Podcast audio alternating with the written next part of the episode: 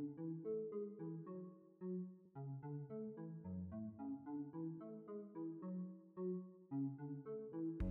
talking about like three. You're trying to break down into three phases. So I would think it would start with when you first start working as a young person, because that's when you really start. Before you go,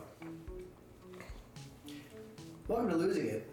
My name is Zach. Uh, I'm joined by Corey and Maggie. Today we're talking about livelihood, our understanding of success, and how that has changed since our childhood. We have a special guest, Brandon Fingerman, with us. What's up? Had to use your full name because it's just too good to be true. It is He's too al- good to be true. Also teaches guitar. With a name like that, it's hard to believe. Brent, why did we bring you on this episode? You're asking me I'm asking you. why you brought me on this episode. On this episode about a successful career, what that looks like. Why? Like, you know That's a great about- question. I don't know why you brought me when you're looking for somebody with a successful career. Because I am big a big part of the gig economy. Like I'm directly affected by everything that changes with the gig economy as, you know, freaking pandemics happen and as uh, we get more and more of an understanding of how to use social media to like make your livelihood go if you count on people um, just like finding you versus the traditional route of going to get a job that it, the your days are set for you. Mine are set by myself. I do it. I do the whole thing. I'm the marketing. I'm the secretary. I am the person that does the job, and then I'm you know the person that cries at night when it doesn't work. Do you really cry? No, I don't cry at night. And you don't just do like one job though. No. There's, there's a few different pots that you got boiling. What, do you, what, what all do you do? And you can plug if you want to. Do you do you have time for all of them? We've got probably like 45 minutes for this. That's just less than enough time for all the different jobs that I do.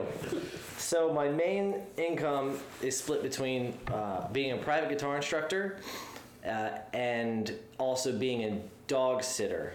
And both of those things, how they're different than what you normally would think of, is I do dog sitting in people's homes. So it's the alternative to going to like your classic kennel. I bring the kennel to the house. So if somebody wants to go out of town and have their dog sleep in the same bed that they're used to, have the same smells they're used to, I offer the hey, I'll pretend to be you for two weeks. How do you make sure that you smell like the owners? You, I can't disclose. And that's an industry. That's an industry secret. And then I do guitar teaching the same way. So instead of having a building I go to, I travel to my student's location. Um, and then in the last year, I've picked up Zoom and or Skype or FaceTime to do some of the lessons that way. So all of my work entails going to the place, going to the person, going to the dog, whatever it might be. Um, and I too dabble in the wizardry of podcasting, where I talk about Instagram dogs on Doggy Club. Okay. Doggy Club's the name of the podcast. Yes, you got that right. Doggy Club's the name of the podcast. And is there an Instagram for Doggy Club? Yeah, it's it's Doggy Club Podcast on Instagram, Okay, cool.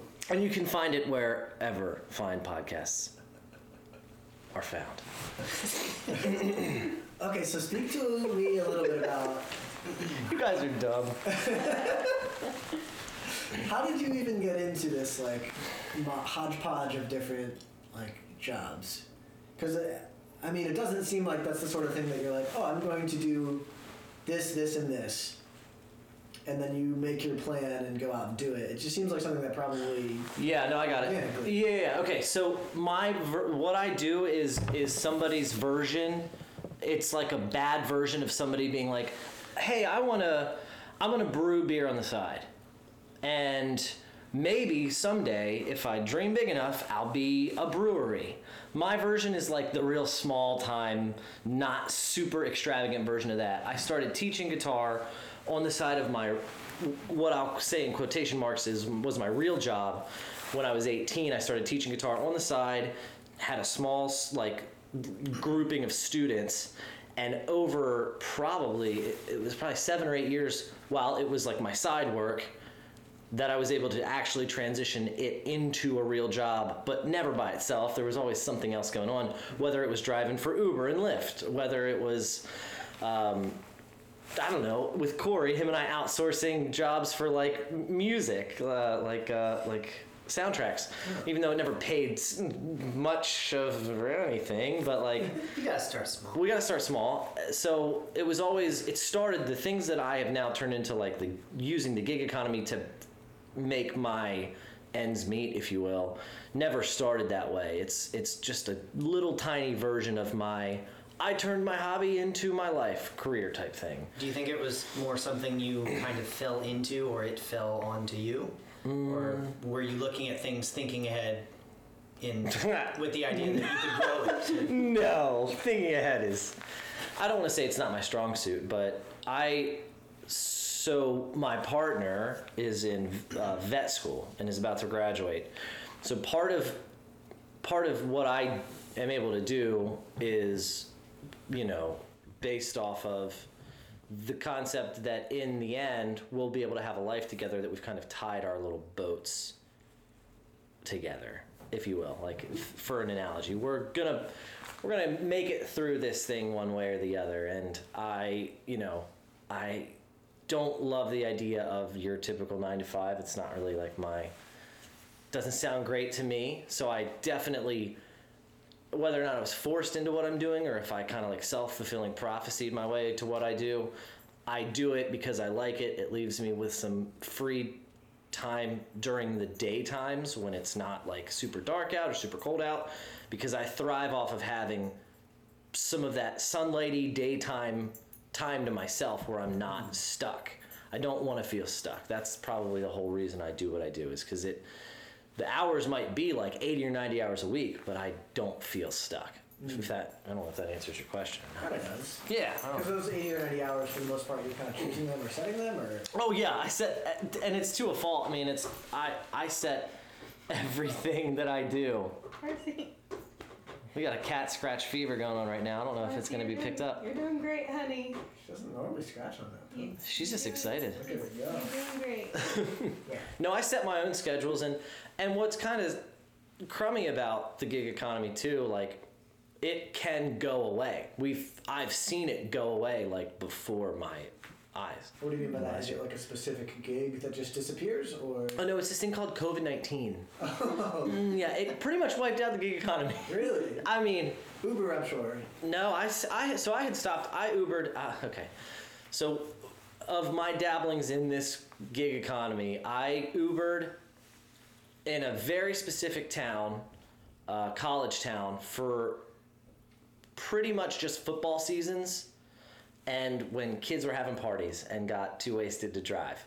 So where I was at allowed me to do Uber and Lyft and make good money, but I had to work Friday night 9 p.m. to 4 a.m., Saturday night 9 p.m. to 4 a.m., and you know drive and get my car puked in and like drive the kids who are just wasted and you know it's it's okay for a minute, but I'm sure if you talk to another Uber driver that had done it, they would probably say a similar thing like, "Yeah, it was cool for a year or two, but like that is something there's no passion. It's not like teaching guitar. It's not like hanging with dogs. It's that's not a passion project, I guess. If you, you can't really turn that into a job unless you really really mean it. And uh, so it was good for side money, but So it also seems like a portion of what you're talking about is satisfaction, fulfillment in the work that you do, uh, as kind of a vital reason why you went this direction. Because just like you're saying, you got out of the Uber and Lyft because there's no satisfaction in cleaning up somebody's vomit.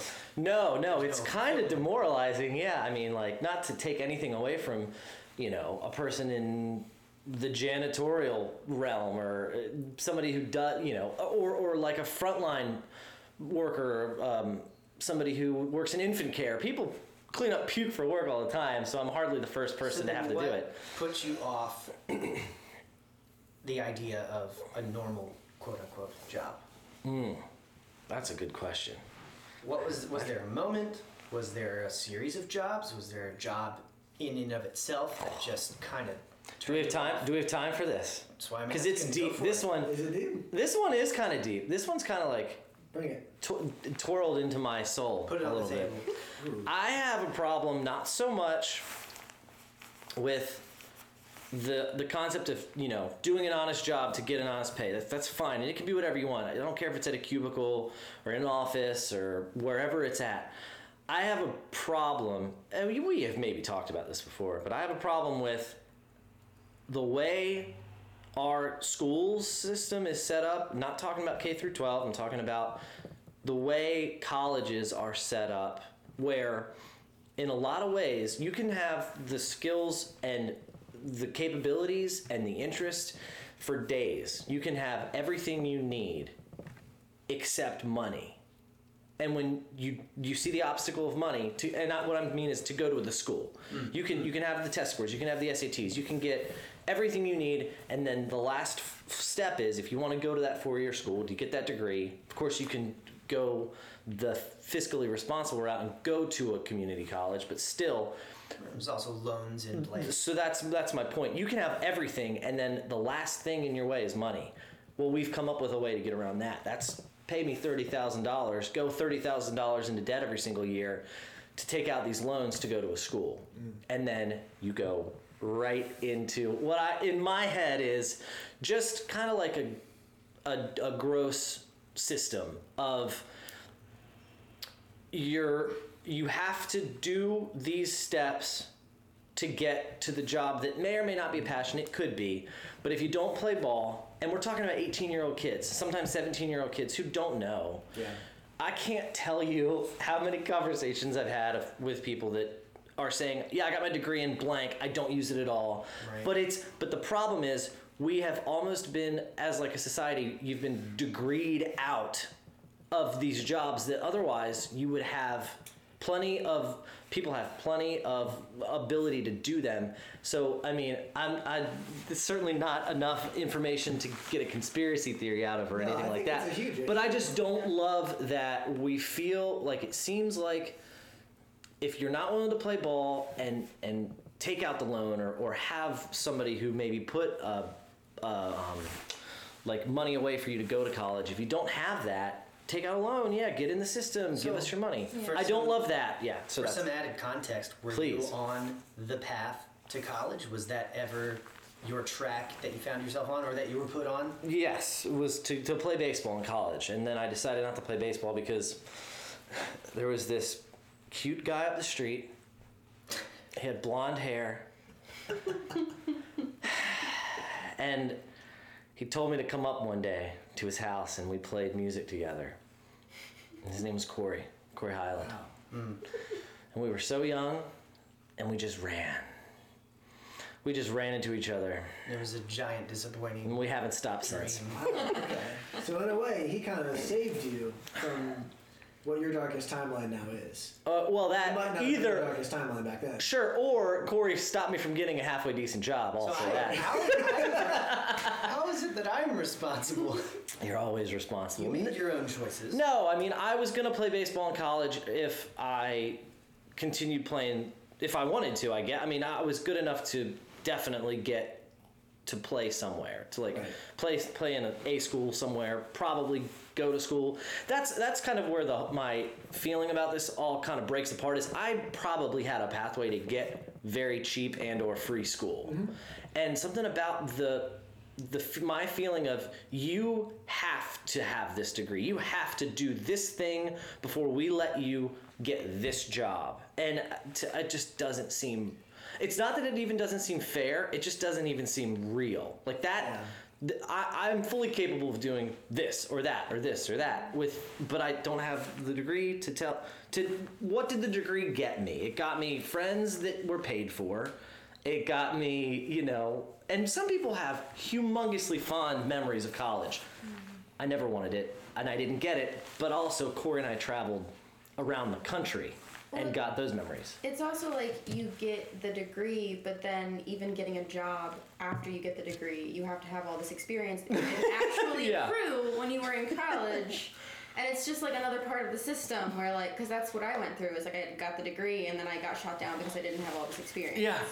And then like it's almost like another part of the system is for the people that have those loans. It's almost like they have to take any job just to be able to pay those loans, and then that's why they don't use that degree. Yeah. And then, like, for me, I was fortunate enough to have my mom. she like set up a 529 plan, so I don't have student loans. Um, got Preach. my degree, but so like I'm really fortunate in that regard, but still I don't know, like still struggling to find a job that I actually enjoy doing. Like my definition of success has changed in that Yeah. span of things as well. It's hard to not feel like uh, you're not you're just not just another cog Yeah. in it, and that, and that what the work you're doing doesn't really matter when it's when it's set up the way that it is currently set up. And not that teaching guitar or watching somebody's dog makes me feel like I matter anymore, but I know those are things that I'm good at, and I can offer those types of like that service to to the end of me feeling good about what I can do and having other having my clients say we really appreciate you. It's it's not like it's a huge It seems more of a personal satisfaction in that sense because you're right up front with where the labor is being applied. Right. Yeah, my expertise is yes, exactly. My expertise is flat out. It's like I can do this job. I've done it for all these people for all these amounts of years. Here's quote the proof in videos and or testimonials from other uh, Dogston clients, and I can say.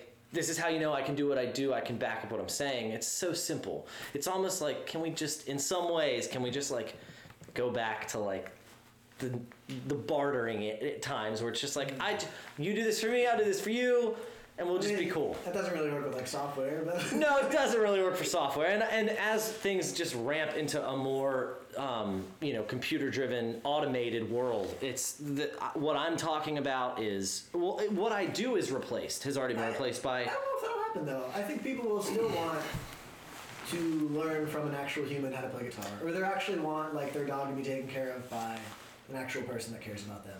I Like, agree. I wouldn't want a robot taking care of it. No, no, I totally agree. But I, what I mean is, we we definitely have gotten things. There's like Fender or like Yousician on mm-hmm. on the internet. Like there are there's apps that have come out, or there is Wag that brings the dog sitter right to you, and they they seem like things that like oh I should just be on that service versus. W- Why would I even want to try to make it myself? Why would I want to try to build my own clientele list or my own business? I can relate to when yeah when there's an app that you just oh just make an account on that app just shut up and don't try anymore I think a question to challenge that idea though is if you were to actually look at the results of people who, for example, with a musician app, Mm. if you could see the statistical data of people who actually stuck with playing guitar Sure. from using that app alone versus people who had a me. Uh, one-on-one, a, a brandon. A more like personal t- and tactile experience with somebody who could identify where they're falling short. yeah. The that's how people have described me as very tactile. Tactilely tacky and tactile. Finger fingerman. yeah. It's in the name. uh, it's that's gonna go on my new card fingerman he's the most tactilely Uh, that's what they say about me So you also did a lot of kind of more handy work, if I recall correctly, uh, such as instrument repair and Ah. things like that. How, how Yes. significant was that uh, as a source of income for you? Because that was that wasn't that happening around the same time your lessons were taking off as well. Yes, but that was through uh, but already somebody else's business, um, and it just was the the experience I got from f- being a repair like technician, somebody who could see a broken thing and rebuild it, um, or or what kind of things exactly? I mean everything: guitars, drums, some electronics. Uh, uh, like string instruments like violins and cellos and, and upright basses and everything. So you just learned those skills on the job, or did Yeah, you get I- a certification? Uh, certifications are for suckers. No, I had I had I wanted to take That's a that's a sick traditional tattoo. certifications are for suckers. No, had I wanted to probably get any more serious, if I wanted to take that mode of a, of a career to the next level, it would have absolutely been necessary for me to get certifications. Um, but But you had your toes in the water. Oh yeah, no, I had You were for- acquiring skills. For sure. And the, the I guess probably the most interesting thing that's come out of all the years of me repairing and just not being afraid to rip something apart and put it back together is it's it just kind of works for my lifestyle now where I just I work on my car. Like I I do all of my own vehicle repair. That's within my scope and I'm not just talking about oil changes and like putting an air filter in. Right. We're talking suspension work, anything that comes up. That's why my converters. That's- that hit your best friend. In the yeah, yeah, yeah, yeah. That's why. That's why my car's at three hundred thousand miles. Is because I have watched everything like a hawk and just made sure that I've taken the skills that I acquired that way into this current job, which requires me to put fifty thousand miles on my car a year because I drive everywhere. So. Yeah, gig economy not great for your carbon footprint. I hate to say it. But what you're getting at, I think, is, is the crux of this. Maybe not the crux of this, but The Horcrux, maybe. the horcrux of this. Hmm. Um, Hawcrux? Horcrux? Hawcrux? I think success success follows people like you, people that can like see a problem and try to solve it without necessarily having the answer before they try. Oh, that's my that's another one of my mottos. I don't have the answer, but I'm gonna rip it apart and hopefully the answer's in there somewhere. Right. It's a long motto. It's it's a long motto. But I think that's you could also apply that logic to like your approach to college, where I think you touched on this, but I think I, I agree with you. One of the big problems with our schooling system is that kindergarten to twelfth grade, you're kind of drilled with this mentality that like after this you go to college. Yes, And absolutely. that's the right thing to do. And then there's a job waiting for you afterwards, Mm-hmm. which might have been true in somebody's generation, maybe the previous generation. Yeah, Um, yeah.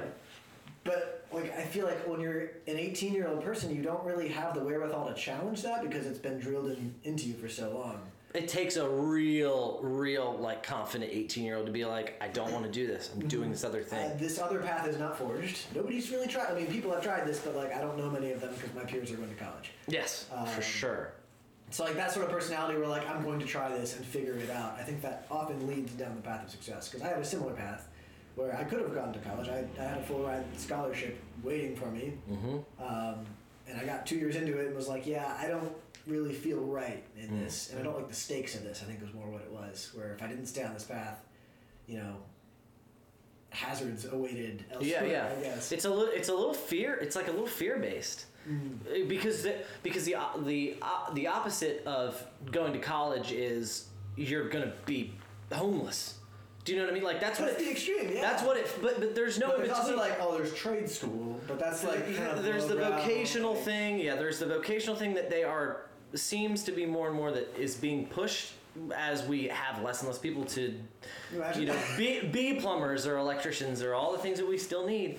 But it's it's really put into our brains at least in my experience that if you don't do this college thing if you don't you know keep your grades up and have above a three point blank gpa that you're just a waste Right. and even if nobody ever said it in those explicit terms nobody's ever told nobody's ever not said it It's nobody's ever said uh, hey it's what we take your all time like culturally agreed upon is Yeah. the path to success. It's- so like deviating from that has its own. it's dirty man it's a little it's a little gross I don't know if it's dirty. Like it's it's just It's naturally happens Just- because like societally that's the most likely path that's going to lead to success. That's true. If you're playing to like the me- the, the, the median, it's the, this is th- something that will work probably for the most amount of people. Mm-hmm. And I understand that for me, what I've done is not. Somebody might wake up in my shoes and see my bank account and see what my is on the docket for my day and be like, "How on earth is this dude gonna live through this day?" Mm. But for me, I can't.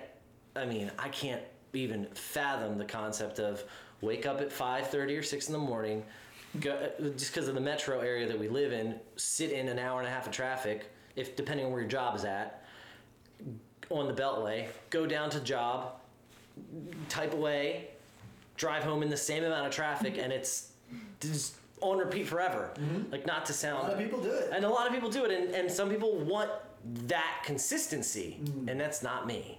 Okay, so I think I don't know. let me You've let me circle back to like the, the point of the episode mm. and ask like, in your eyes and in your perspective, do you feel successful, given like what you want out of life? Can I say that I'm about to feel successful? I so for the last seven years, like I said, my my our, my boat has been tied together with Abby's. Uh, we're, we're uh, uh, it, rather so she's about to become a veterinarian. Yeah. in months. Very serious. We're months away from her being a doctor at 27. Yeah. So I know.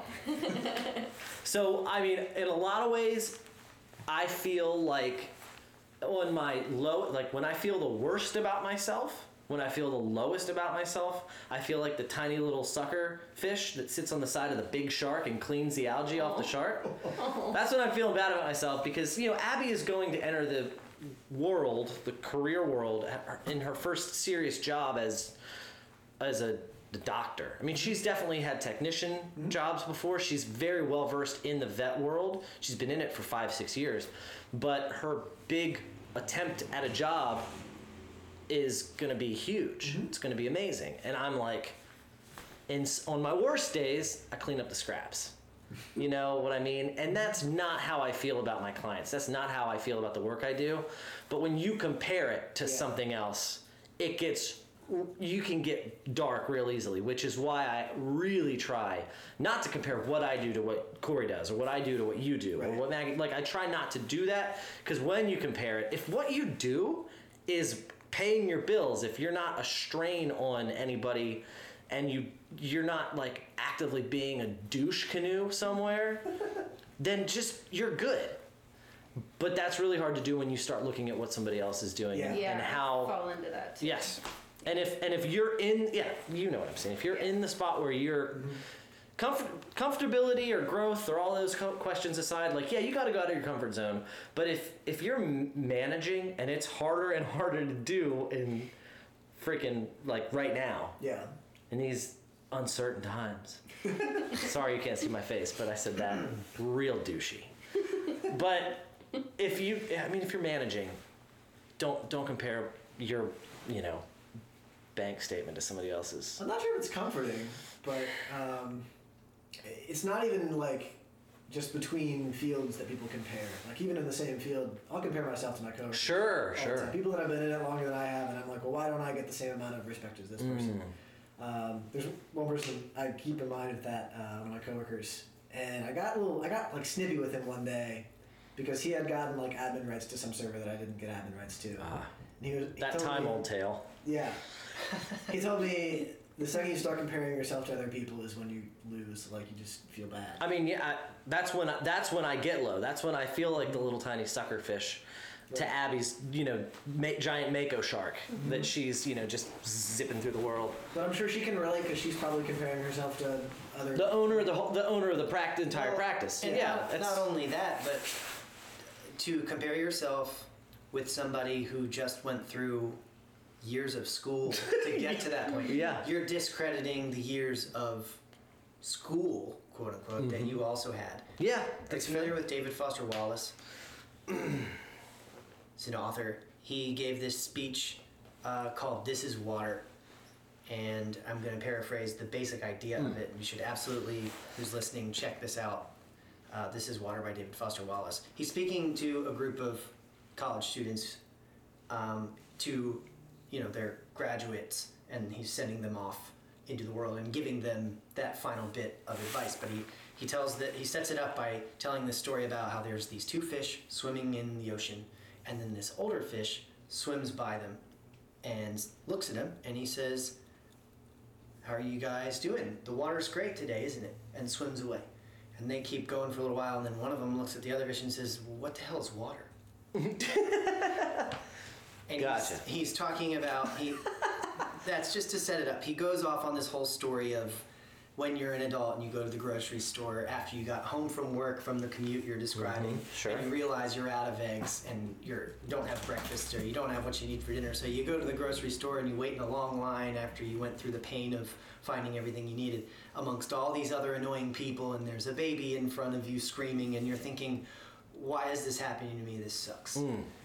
Um, and again, I'm paraphrasing to get to the point that in all of that, he describes uh, the place you really learn isn't in college, it's not in these Ivy League schools.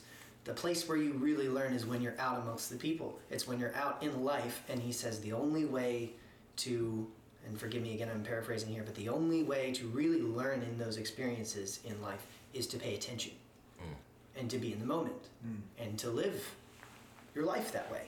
Um, and with how well I know you and your background when you're talking about um, not going on the college route, but instead traveling the country. Yeah.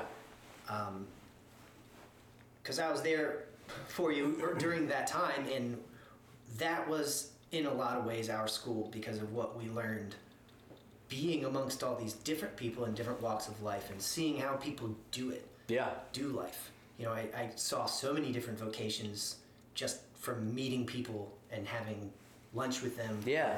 Going to their house or going to their place of business. Um, Or seeing how people live too. That's another. Not to cut you off, but Sure. to cut you off. Um, like when we, tra- I mean, we traveled heavily between our respective ages of like 18 and 22, Okay, 23. college ages. College ages. We were on the road uh, often, pretty often, traveling, playing music, and I mean, we we would leave. This is, I think, why I don't have quite like a feeling of I gotta make this amount of money by the end of the year. I've gotta have this amount in my bank account because we would leave to go on these trips with what somebody would look at now as pennies.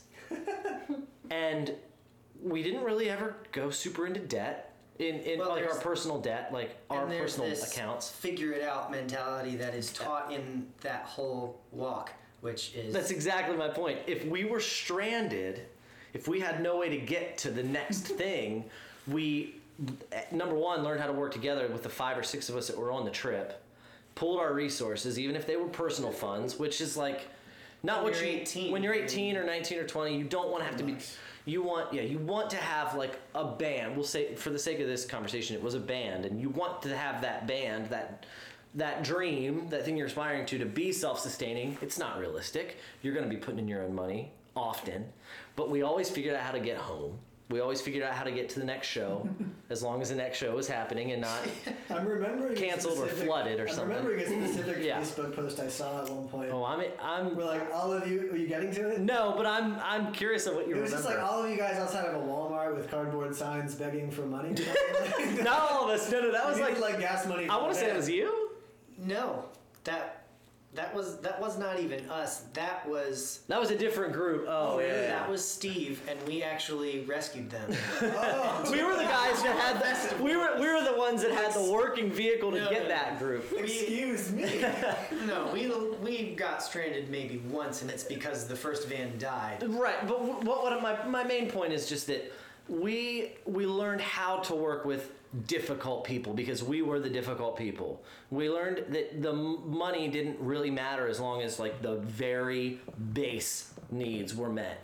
The the ramen that you're going to eat for the day, the the gas that you had to put into this vehicle to get to the next city, where you had the chance to make more money by selling a shirt or selling a CD, or getting paid from the promoter, hopefully. So I don't know if you feel the same way, Corey, but like that took precedence over trying to gain personal wealth because it's almost kind of addictive. That that Well- on the like being on the road, meeting the people, learning how other people get through Sure. the world. That's And that's what I'm getting at Yeah, next is I don't know. that That's how I- personal and relational skill set Mm-hmm. I've carried into every single job I've had Sure. since then. And in, into any school situation I've been in as well, Mm. I've been able to make the most and get the most out of those situations because I know how to relate to people. Right. That's how I find different than clients, whether it's guitar or dog sitting. Right. Because I'm not afraid to say, "Oh, I, you have a dog. I do this thing with dogs that you could use someday," and people are like, Mm-hmm. "Thanks for telling me." So to compare yourself to someone who's got the Ivy League education, Sure. it's not really a fair comparison because, and back to this, It's apples to bisons, you know? Idea, when you get out of that, when you have been brought up in that school situation, that's still not the real world. Right. And then while you will have learned a set of valuable skills, you still have to run it through a translator, so to speak, in Mm-hmm. Yeah. order to be worth anything in the real world in that field. That's a good point. You don't just hit the ground running and then success comes your way. Not in every single case. Um, so, for you and me from that background, and more particularly as your story is the one being told here, the skills you brought from that have set you up to succeed in the gig economy and even beyond just the gig economy, it, it kind of helps you survive as like a fancy cockroach. Whatever it takes to make income, you kind of find a way to do it. Honestly, in the 20 years that we've been this close, I never. We're six feet apart right now. I never. I never thought I'd hear you call me a fancy cockroach, but it is. I've been saving it. It is the only thing I've ever wanted you to call me is a fancy cockroach. You know, you're like a little. He's got a little bow tie, and the bow tie survived the I think he's blast got- as well. Yeah, yeah. So- He's got a three-piece suit on still. fancy cockroach. You better write that one down. Yeah. Okay, okay, because that's that's really good. fancy cockroach just brings some really good like imagery. New So T-shirt. we'll do a wrap up. Quip and Quirk t-shirt. Yeah, to wrap it up, I think we all kind of came up with the same idea of what success is. I think it's it's a relatable concept that like everybody who came up in our generation might have about what success is.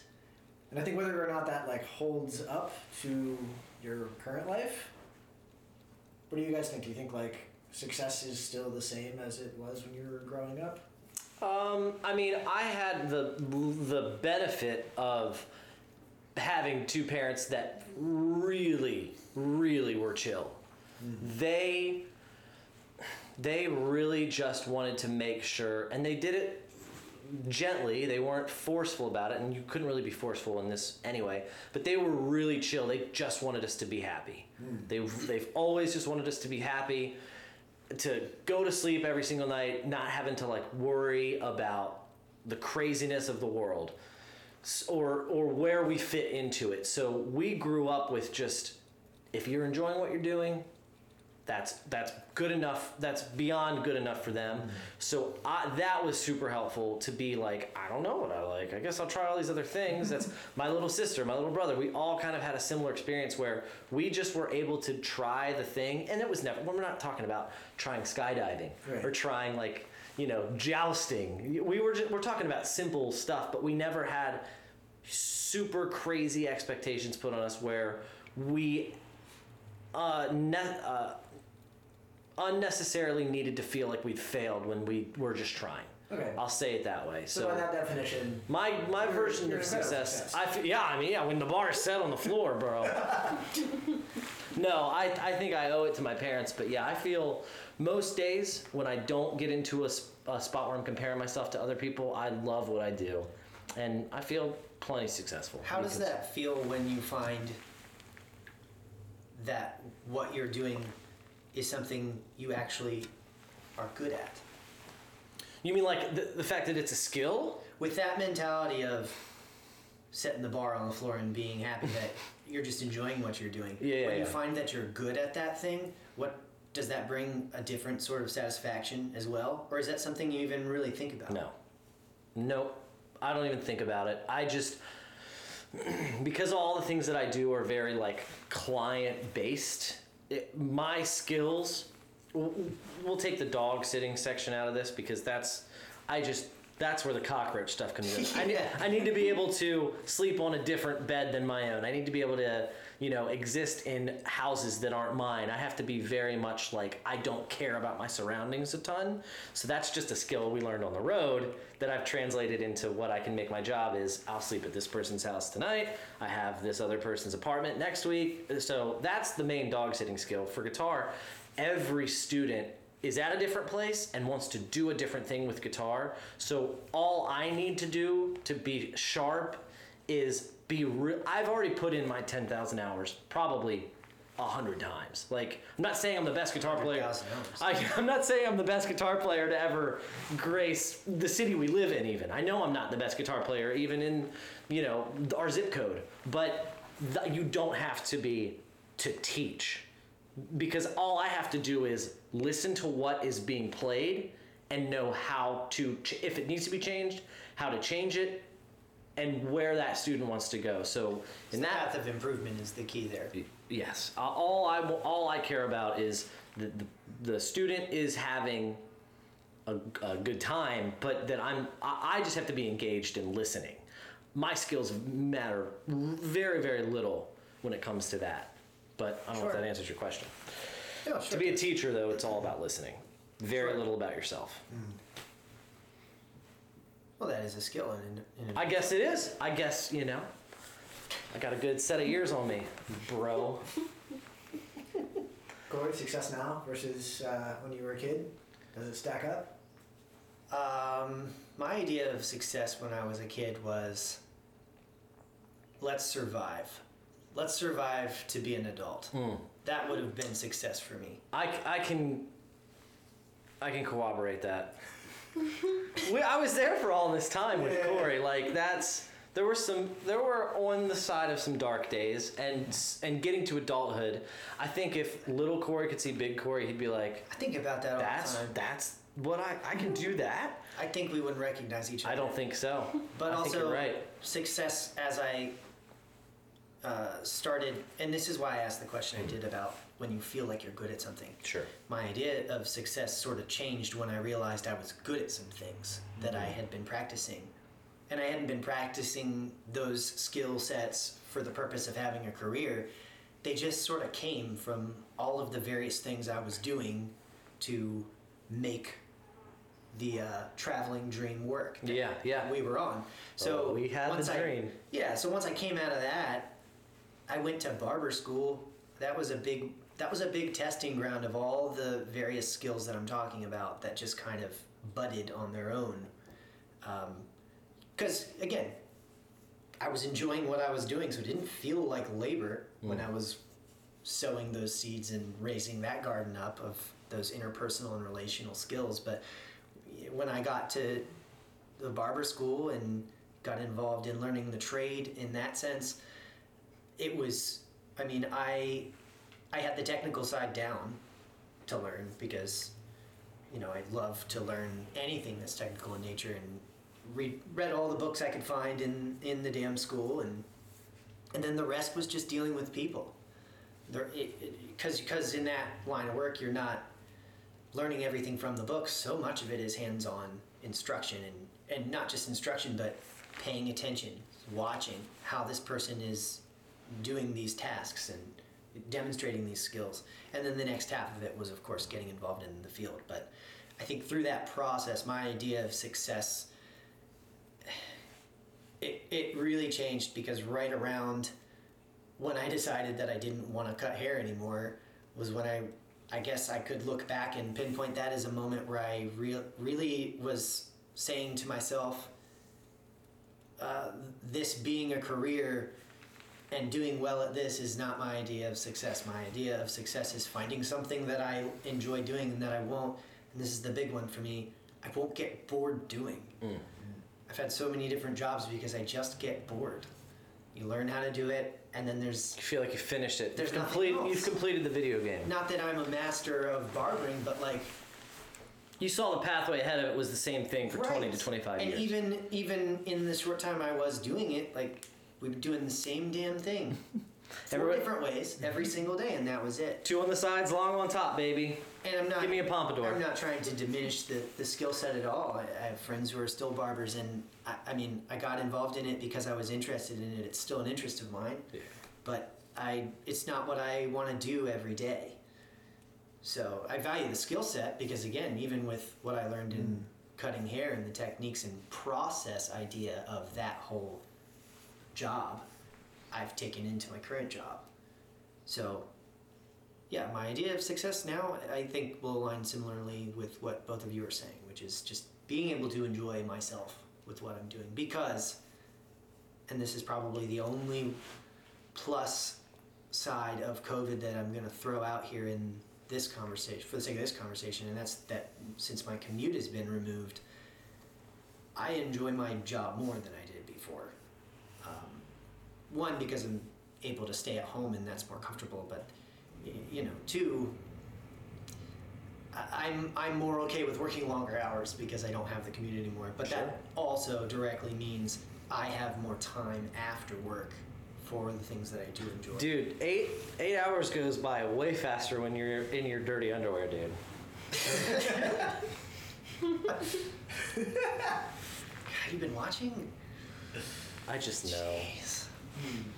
Maggie, success when you were a kid versus now. Yeah, it's interesting that perspective of like looking at yourself now as like a, a young you because I hadn't really thought about that up until the mention of it Hmm. of like what I would think. I think I probably think I'm pretty kick ass right now. Hmm. Yeah. Sick. Cause like I was this little girl that was super anxious, lived in the same town her entire life, like didn't know anything but her comfort bubble. And the fact that like I went to college, I got my degree, and then like I just started going after jobs, and then like those didn't work, and I got kicked a couple times, and now I'm just kind of winging it and doing okay and staying afloat. I think that like the younger version of me would probably think that I made it. The freelance thing. Yeah. Yeah.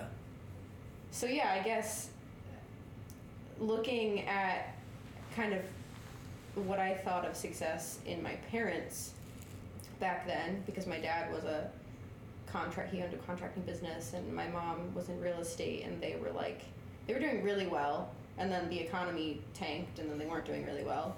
Um, but even then, like they managed to do pretty well after that. Um, I guess that's kind of where the bar was for me. And then like watching my siblings go through college and then struggle to find jobs right outside of college because they were also trying to look for jobs when the economy tanked. Like i kind of had that expectation of like ooh shit stuff might not work out right away once i get out of college. Uh, i don't know i've had like a lot of different angles and perspectives when it comes to success but I think I always just wanted to find something that I liked doing and could make money at. And for like a while, I thought that that was like horseback riding, and then I thought that that was combining my passion with my skills and doing like marketing and something with horses. And I didn't even go that route. And now I'm just like, yeah, I'm kind of okay with this. Like I haven't. There's still those days when I play the comparison game It's easy to do. yeah, and I'm like, shit, I am not successful. I don't know what the hell I'm doing. Well, how did they get there? And I'm still here. Um, but in in the perspective of younger me, I probably think I'm pretty successful. It's hard. I need to keep that mindset more. It's hard to keep that mindset. I think that's probably a good one to keep. Yeah. Yeah, because then you're comparing yourself to a child. And, like, that's Not hard, not too hard to be better than a child. I'm just amazed that you said comfort bubble because I didn't know anyone else knew my nickname for Corey's butt cheeks. but I'm, I'm glad you know. It makes it takes a big weight off of me We've been Yeah, we getting keep it a very secret. close, the Yeah. three of us. because yeah, my, yeah. I mean that's my comfort bubble. Mm-hmm. Well, now we share a comfort bubble. I'm sorry. Mm-hmm. Why don't you bring that comfort bubble over closer to me? Six feet. Six feet. Um, I understand. hey, thanks so much for joining us, man. Hey, you're not welcome. I really appreciate it. Uh, if you want to take like five more minutes and plug all of your stuff. Five minutes? Well, you Dude, this will be over many in this will be over in freaking thirty seconds. Tell us what you're doing. Tell you what I'm doing. Well, I drive down the highway every single day to go to my guitar students' houses.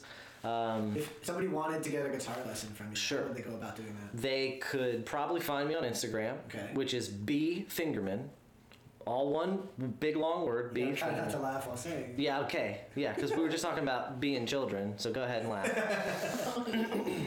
B Fingerman on Instagram. You could DM me if you were so interested in getting guitar lessons, or if you have dogs that need to be watched while you're out of town in 2026 when we can go travel again. Uh, that's also that Instagram. And then if you are interested in a very, very long backlog of podcast episodes into the 70s or 80s. There's plenty of episodes to listen to. You can find Doggy Club Podcast on uh, Apple Podcast or Spotify, and then on uh, Instagram, Doggy Club Podcast. You can look at that and listen about you know stories about lots of Instagram dogs that you may have already followed because I they're think really one of my favorite Instagram dogs, Mm-hmm. uh, Peri the Pity. Oh, oh. Gotta be one of the. I understand. I understand this plug. So my dog is cuter than uh, whoever's listening. My dog's cuter than your dog. Sorry. Peri the Pity on Instagram. You can see what she gets up to. Her little hijinks. P E R I. P E R I, yeah, not like um, not not P E R R Y. Don't do that. That's a P- bad way to spell it. P E R I. Um, Peri the Pity, and uh, I don't know. Yeah, guitars, dogs, music every now and then when Corey and I get up to it, and that's what I'm doing. So check all those things out. And if you're looking for a new hobby, just type in disc golf into Google and just It's taken the country by storm. just just watch Everybody's doing it. just watch disc golf and play disc golf because that's how a lot of people got through uh, quarantine and it's a lot more fun than it probably looks. It sounds lame, it's way more fun than you think. That's what I do now. Look up that trick shot uh, Look up by that- One Shot Woody, actually, on YouTube. Look up You that can trick find shot. it. All right. Thanks so much for listening. Bye. Bye.